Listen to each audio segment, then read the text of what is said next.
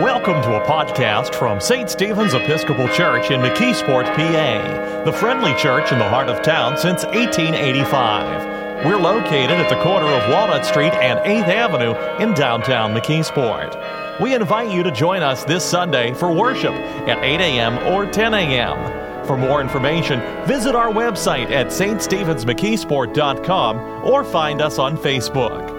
Our celebrant was the Reverend David Kinsey, and our musical director and organist was Georgia Labetta.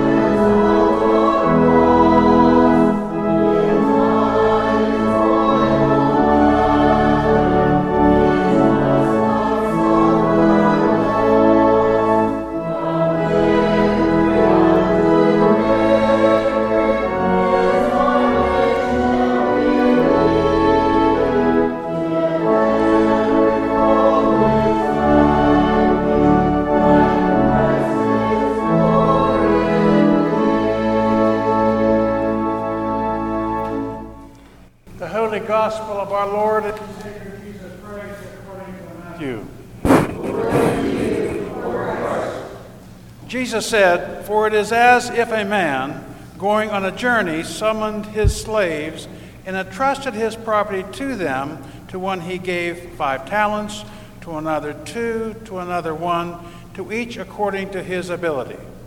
And then he went away.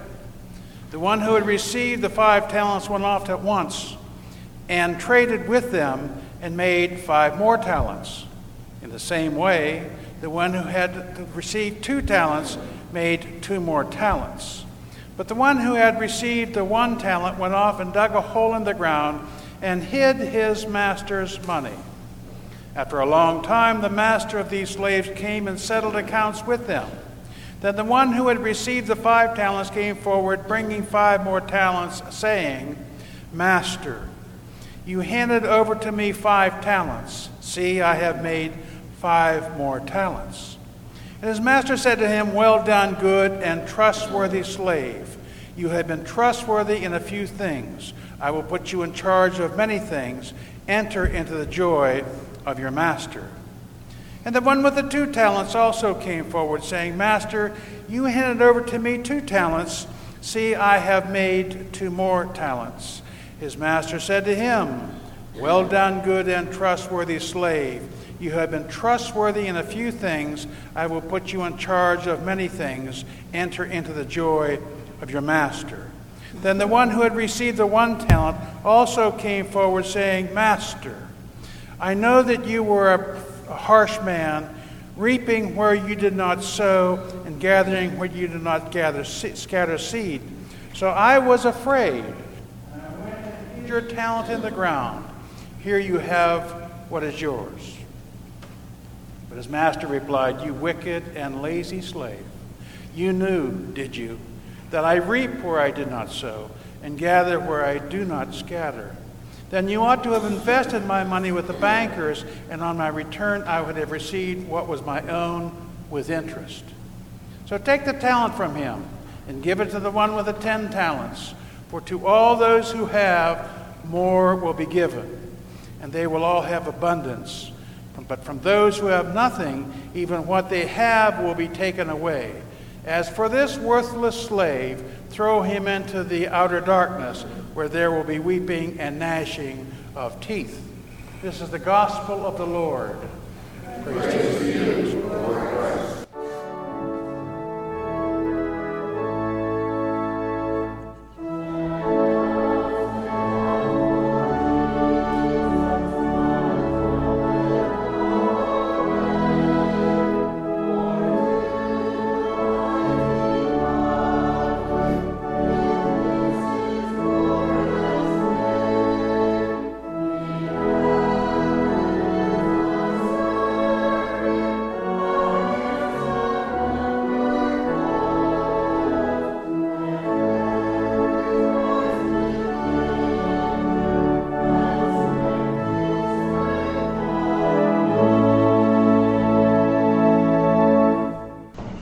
gospel reading this morning was something you've probably read over and over during your life as a Christian. It's about you. It's about what God has given to you. Keep in mind, God does not make junk. You are God's masterpiece. Believe it or not, people of hatred, people like Gaddafi and Hitler, people that had this viciousness for killing people, they were God's masterpiece when they were born. They were not born with a gun in their hand. They were not born with any kind of hate. They developed it along the way. Now, in the process of Jesus dealing with these chief priests and the scribes and the Pharisees, as I spoke to you uh, on October 30th and kind of told you a little bit about how they love to go around the marketplace, how they love to be called rabbi, how they love to pray in public, how they love people to call them rabbi, how they always wanted to sit at the head tables. They, they wanted to be the guy on the block. And that's the problem I honestly believe with churches today. Churches come up with the craziest laws. Moses came down with Ten Commandments. There was only ten. But the chief priest said, Well, you know, I don't think that's what God meant. I think we need a few more. So they developed 630 more commandments. The church does that today. I know of one large Presbyterian church. In order to go uh, become a member of that church, you first of all have to go to class to learn about the, uh, about the Presbyterian church. And then get this at the end of that class, you are brought before the session and they vote on whether or not they want you in. Now, is that what Jesus Christ? I think when Jesus Christ, I think the first church, I think the first church service, of course, we had the synagogues prior to that, but the first church service, I think, was a feeding of the 5,000. I don't think Jesus, when he was feeding the 5,000, said, Are you baptized? Or, or do you believe in. No. You just come to the altar and receive. You see, that, that's where churches get in trouble.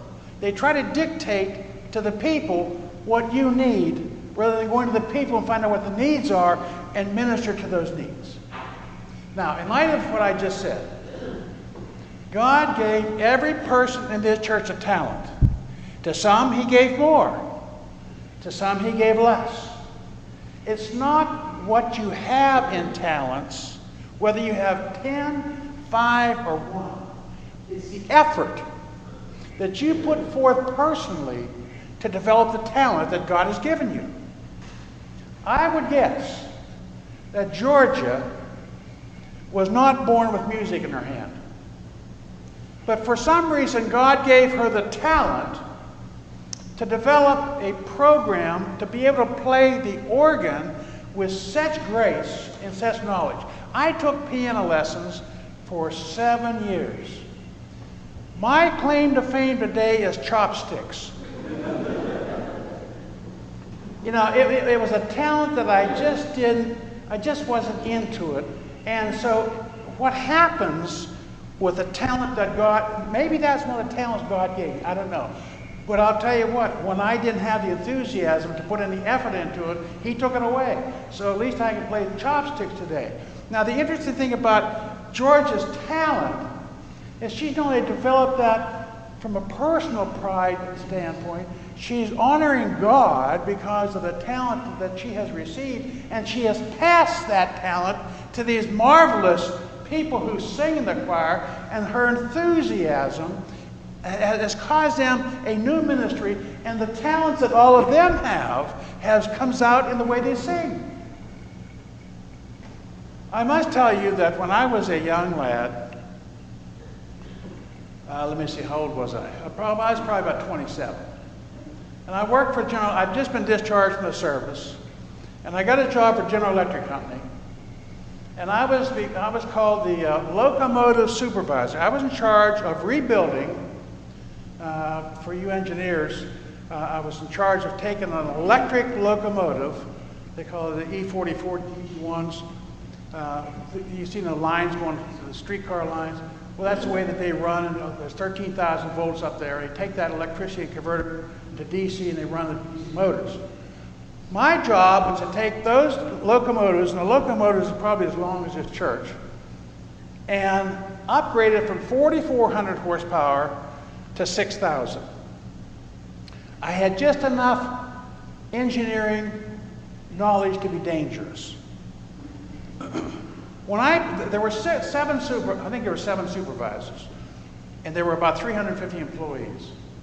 When I pulled in the first day, at General Electric Company in Philadelphia, I thought I had arrived. There was a sign with my name on it. I had my own parking spot. Man, I was king of the day. This young, stupid engineer all of a sudden started shining. I thought, whoa, baby, I, what's going to happen next? So I walked into the, to the, to the shop, and they said they took me back to this office that was really wasn't much more than a big cage with a lot of glass around it. It was probably 15 foot square, old dirty wooden desk. I mean, and I thought, whoa. now, in order to start this department, every department head had to give up one of their employees. Now, you can bet I didn't get the best. As a matter of fact, I got the bottom of the barrel. I got everybody that nobody wanted. People that came to work, punched in, and just kind of made it through the day and went home. Uh, not a lot of uh, skill, uh, not a lot of enthusiasm, uh, probably not much in the way of talent. They just had kind of given up on life and they were just there to work long enough to get a pension and retire. I took these uh, seven or eight or nine people in, into my office and I sat them down, and they, that was on orange crates and cartons and stuff. We didn't have chairs or stuff, fancy stuff like that. And, and, I, and I told them who I was. And I said, I want to know, I want to learn a little bit about you. And, and so one by one, for the next four hours, we went around to everybody, and he told me how many children they had, uh, were they married, divorced, separated, uh, how long they worked for General Electric Company, whether they liked the company, whether they liked it. I mean, we talked about everything, so that we kind of got a flavor of who we were. And I said, well, I only have one requirement be on time and quit on time. Now, at 10 o'clock in the morning at 2 o'clock in the morning uh, and afternoon, we have 10 minute break. We can't afford to have an engine sitting on a 200 ton crane and say, okay, break time. And everybody goes, it takes a break. I want you to take a break whenever you feel that you need to take a break. But just be good to yourself and make it 10 minutes. Don't, don't abuse that. Well, you know, the interesting thing about that scenario is we finished two months ahead of schedule. And because we made so much money on that job, I took that group to dinner and to a baseball game in Philadelphia. Now, what did I do? I took the talent that my mother gave me the talent to be kind and to be loving to people. Mother taught me this when a woman enters a room, you stand up. If the next door neighbor comes over, you don't call her Aunt Betty, you call her Mrs. So and so. You call the gentleman next door not Uncle so and so, it's Mr. So and so. When people come up to you, shake them, give a nice firm shake, and give them a smile. Those are the basic principles that my mother taught me. I don't know what happened to Gaddafi. I don't know what happened to Hitler. I don't know what happens to people that have this streak of ugliness. At some point, they developed into what they became. And it was sad to think that at one time they were God's masterpiece. But what I did with these people that came into that arena of the locomotive supervisor is I lifted their spirits. I made them somebody special. They became respected for their work. They became the greatest department simply because I went and loved them and honored them and encouraged them to do a good job. At the end of that first locomotive, I, started a second one, and the boss called me up, the general manager called me up one day and said, Dave, you've done such a great job. How would you like to be a sales engineer and go and visit customers? I said, I didn't do that. The team did it. And I called them into the office. And the general manager shook their hands. Everybody wanted in that department until he found out I was leaving. And then somebody else came in and did, and did an equally good job. Now, what you have in the way of talent is God is going to have, has given you some kind of a talent. My wife said to me one time, years ago, she said, You know, I don't have any talents.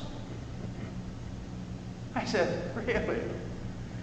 If you had the, the, the, the privilege, and I, I, I'd love to invite you all to our home, we moved into one level. it's like paradise. Except I have to go up, to, if I want to go to my office, I have to go about seven steps into a loft. But it's, it, it's it, in the decorations.